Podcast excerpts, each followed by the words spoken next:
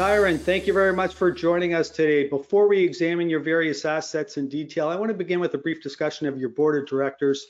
Many of the directors are well known and they've had very successful mining careers. Can you just expand on that?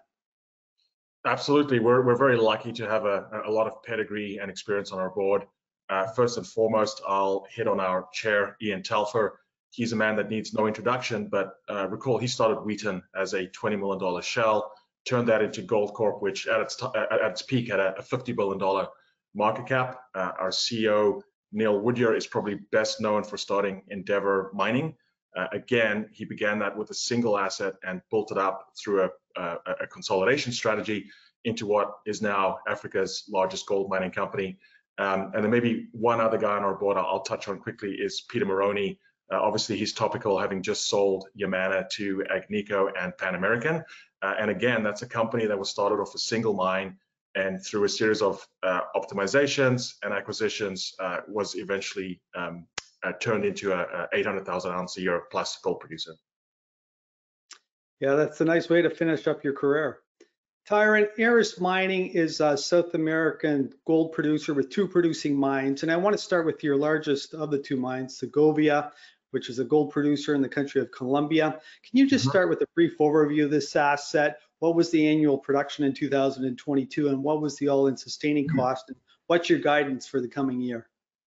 Absolutely. So Segovia is our ATM machine. Uh, it's the way we like to think of it. It's a very high-grade asset. It's actually been in production for uh, over a century in one way or another. Last year, it did about 210,000 ounces at slightly over $1,100 an ounce. So it generates a lot of cash. Uh, the run rate is about 85 million US a year. This year, as a combined company, we're looking to produce about 250,000 ounces a year at $1,100 an ounce. That's the that's the midpoint of our guidance, and Segovia will be the bulk of that, around 215,000 ounces. And you and your team have made significant improvements at Segovia. Can you just provide an overview of some of the improvements that you've made and what's it done to your production profile? Absolutely. So we need to give credit to uh, the predecessor company, GCM, which really consolidated a bunch of small mines, expanded the mill. Uh, our central processing facility is now rated for 2,000 tons a day. This is a plant that five or six years ago was running at 700 tons a day. So they did that without significant downtime. Uh, recent upgrades include a polymetallic plant. So we're actually recovering zinc and lead for the first time. Uh, that could generate uh, somewhere around 10 million bucks US a year in additional revenue. Previously, that was going on the tailings. We've also upgraded the uh, front end of the comminution plant as well as the filter press. So the, the front and back of the plant are basically rated for 3,000 tons a day. So I think we'll continue to to to, to um, expand the limits of this of this processing facility. And then because of the filter press, we now have dry stack tailings. It's a very clean uh, tailings material, and it's actually used for full in the in the local community. So most of the upgrades have, have been on on the uh, uh, uh, plant side. And a big part of the Segovia story is one of growth through exploration. You have a very extensive exploration program currently underway with 10 rigs. Can you just provide a little more detail just on how large the budget is, how many meters you want to drill, and, and where mm-hmm. exactly the targets are? Absolutely. So Segovia's been around a long time. Uh, we've got a, a, great track record of replacing mine ounces. For the last five years, we've replaced mine ounces with new reserves and resources. Our budget this year is pretty healthy. We're spending 17 million US at Segovia. Uh, that'll fund about a 10 rig program. And if you look at our, our deck, uh, there's a good slide that shows there are over 30 known veins. These veins are defined by some of the uh, artisanal miners. Uh, we've mapped them on surface. Occasionally, they've got a drill hole into them. We're only mining four vein areas right now, so there's a big canvas here for us to go and and and, and find new new tons for our plant. And you just made mention of artisanal mining. An interesting element of Segovia is the relationship you have with these artisanal miners. And we don't hear much about this in North America, but it's quite prominent in South America. You have a very good relationship with these miners. Can you just expand on this relationship and how it benefits Aris Mining? Absolutely. So Colombia has a long tradition of small scale artisanal type mining. Um, there's a lot of them in the Segovia area. So we currently have over 68 agreements. These agreements are with cooperatives or private mining uh, enterprises. Uh, it covers about 3,000 individuals. And uh, essentially, we work with them to the benefit of the community, our shareholders, and their operations. So we convert them into taxpayers. Uh, they deliver their ore to the mill. They get a cash payment up front for, let's say, 90% of the value of the rock. When we get the assay back from the refinery, uh, we complete the remainder of the payment. Uh, we support them with geological um, resources, grade control. Uh, we deliver explosives. We ensure that they sign on to our safety standards. And most importantly of, of all, we get around 95% recoveries, uh, upwards of 95%. Uh, with their traditional stamp mills, they're getting closer to 40%. So there's a lot of extra margin there, and their businesses can actually be more profitable, safer, and as some of our, our um, artisanal miners will say, uh, legal mining is profitable mining. So we started with one contract a couple of years ago. We have 68 contracts now, and uh, it really helps with our production profile. So they contributed about 15% of our ounces last year. And that's one of the reasons expanding the mill is so important because that excess capacity can always be filled by some of these artisanal sources. The other thing I'll flag is our grade. So if you go through our um, financial uh, disclosure, uh, the grade is very steady. And one of the reasons it's so steady is at any given time, we have a one to two month stockpile on surface. A lot of that comes from artisanal sources is very high grade, sometimes over 40 grams a ton. So we can we can always blend the ore and make sure we're sending the mill uh, a steady grade. And that's one of the reasons that Segovia has been so profitable. And Tyron, you just made mention of the fact that the artisanal miners contribute to 15% of your production at Segovia. Are you looking to add or grow this aspect of your business? Absolutely. So we have a commercial team on site that's always looking for new agreements. Uh, as I mentioned, the mill looks like it uh, has yet to find its limits, and we can fill that excess capacity with these artisanal agreements. We're also looking to facilitate a similar program at Marmato and possibly one day at Soto Norte. Um, it's really helped with our social license in the country, and I think the success at Segovia is is a bit of a template to use at other assets in, in, in Colombia. And this is a big priority for the government. There are a lot of artisanal miners, and we can partner with with the government to the benefit of the community and our shareholders. So let's move on to Marmato. That's your second producing mine, which is also based in Colombia. It's much smaller than Segovia, but it has a long and rich history of gold production within the country. What was the total production in 2022 and what was the all-in sustaining cost? So currently we divide Marmato into the upper and lower mine. Uh, so the upper mine is an epithermal system, narrow vein. It's like Segovia, a little bit lower grade, actually uh, much lower grade, uh, around three or four grams. Last year it did 25,000 ounces, uh, sort of marginal on a free cash flow basis. Uh, we're there though for the lower mine. So at the lower mine, we've discovered a large porphyry intrusive. If you look at all of the categories, this is over 8 million ounces of gold. Uh, it's continuous, it's wide, it's bulky. And so what we're looking to do is amend our current permit, uh, stick in two new ramps, and convert this to a modern uh, bulk long hole operation uh, that'll produce around 165 thousand ounces a year. While we're working towards that, we are optimizing the upper mine by better understanding the geology, by focusing on reducing dilution and just moving more tons because we're not currently filling the existing uh, process facility. Uh, the plant we have right now can can uh, process around 1,200 tons a day, um, and we're not filling that at at, at the moment. So we're, we're going to slowly ramp up the upper mine while we permit and bring the lower mine into production. I'll also add that the um, asset has a 20-year mine life on reserves. And if you count resources, you're looking at, at multiple decades. Yeah, so this is another foundational asset for us in Colombia. And Tyron, you recently released a pre-feasibility study on the lower mine expansion. Maybe you can just give us some uh, highlights from that study.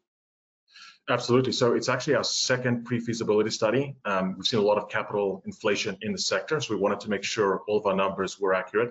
That came out in September uh, we boosted reserves from around 2 million ounces to 3.2 million ounces. Capital stayed roughly the same, around 280 million. So this is easily uh, fundable for us from our current cash and funding sources. What we like about the asset is the long mine life, 20 years on reserves. All-in sustaining costs are around a thousand bucks an ounce, inclusive of the stream.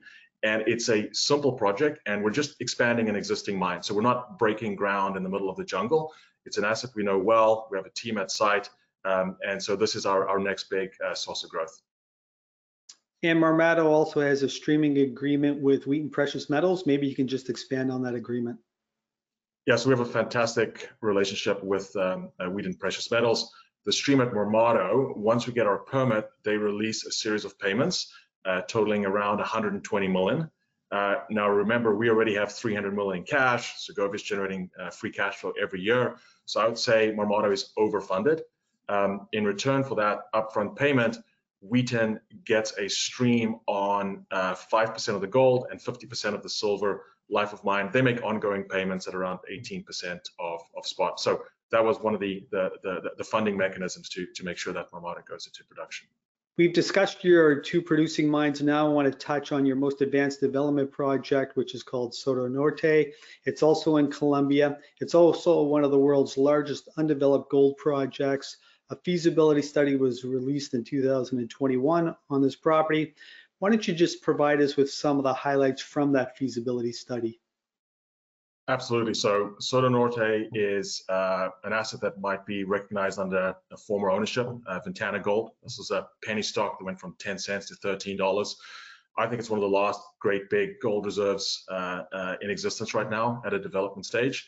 So in all categories, there are 12 million ounces, but the feasibility study, uh, which was published in 2021, focused on 5 million ounces. Uh, the grade there was six grams gold, about an ounce of silver and 0.2% copper. So when you combine the geometry of the ore body, it's very compact. Uh, it can be mined at up to 7,000 tons a day. And you combine that processing rate with gold equivalent grades of around nine grams, it is a very, very low cost ore body. So the feasi uh, feasibility study estimated all-in sustaining costs of around $471 an ounce. And even if those numbers are are are are, are aggressive or, or or, or or turn out to be subject to some inflation, uh, whichever way you slice it, this is going to be one of the lowest cost assets in the world. So right now, uh, it's at the permitting phase, and we are redoing the technical work before we submit a new permit application. And you don't own 100% of this. Maybe you should just tell us about the ownership structure. Absolutely. So the asset, um, we acquired a 20% interest from Mubadala. Uh, they are a large sovereign wealth fund. They are not a mining group, but they do have a high mining IQ. Um, they've partnered with us, given our track record in Colombia, as well as our board and management team's ability to finance and uh, the fact that we've built mines all over the world. So we currently own 20%. We paid 100 million US for that. We have a right to go up to 50% once we get the permit. It's going to cost us another $300 million to do that. Um, so right now we're leading the charge on permitting and Neil Woodyer, the CEO of Aris, is also the CEO of the joint venture company uh, Minesa. I want to move on now and discuss your balance sheet. You touched on this earlier, but maybe you can just remind us again what your cash position is, what your total liquidity is for the coming year. Absolutely. So I, we've got a fantastic balance sheet. Um, I think it really insulates us from what can be a very volatile space. Uh, I mean, gold's above 2,000 at the time we're having this conversation, but uh, the equities haven't fully uh, responded. So we can just put our head down, continue to grow. We don't need to look at what the stocks are doing. So we have 300 million US in cash. Uh, Segovia is generating significant free cash flow last year on the order of 80 million US. So you, you need to keep that in mind. That's that's going to add to our, our cash pile. And then if you look at our two uh, streaming agreements at Toroparu and Marmato, that could bring in another 260 million uh, US. So we're more than funded for Marmato. And if you look out to when both Segovia and Marmato are running at uh, full capacity, we're generating about 300 million in in, in EBITDA a year. Um, so strong balance sheet, and I think uh, the management team, uh, the board, and the embedded growth is one of the things that separates us from our from our peer group. And given your cash position, would you consider acquiring another asset in Colombia or somewhere else in South America? You also own a exploration project in the Abitibi Gold Belt area of Canada. Would you think about or consider acquiring uh, another project in Canada? Uh, well, I mean, if you look at our board, uh, they have a track record of being very aggressive on M&A. If you look at how quickly uh, Neil built up Endeavour and how quickly Telfer built up Goldcorp, uh, that's in their DNA. We have a great team. We have access to capital, so certainly we'd look to leverage that to grow the company. We also believe that in this gold market, the funds are bigger, so the gold companies need to become bigger. Uh, that being said, we've got a lot of development ounces, over 20 million ounces in all categories.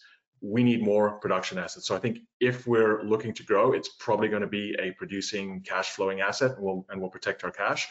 Uh, one of the issues we have is we think our stock is, is very undervalued. Uh, we have six or seven analysts covering us. I think our consensus PNAV is around 0.3 times NAV. Um, but absolutely, we are uh, opportunistic. We're making sure we understand our peers and targets in the space, and we have a board that has a fantastic network uh, and can actually get get deals done. So we are ambitious. Um, so I would say stay tuned on that front. But our cash right now is earmarked for Marmato. That's our focus: is get that into production. Tyron, as we wrap up, you've already provided a lot of detail about your various assets and what you're going to do in the coming year, but maybe you can just summarize what investors can expect in terms of news flow in the coming months. Absolutely. So I think the biggest catalyst for our company is permitting Marmato, getting it into production. Once Marmato is running, we're producing 400,000 ounces a year. That's a lot of growth, and I think it's going to drive a better uh, multiple.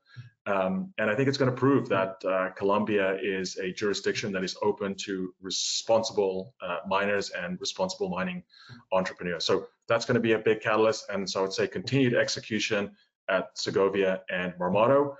You also need to watch our drill bit. Uh, we don't need to take geologic risk. We have a lot of ounces in the ground. That being said, I think all of our assets are geologically uh, prospective, so we will look to put out um, uh, updates on, on, on an interim basis. Tyron, that was a great overview of Aris Mining, and I want to thank you for sharing the story with us today. And we look forward to upcoming developments at Aris Mining in the coming months. Once again, thank you. Thanks for having us.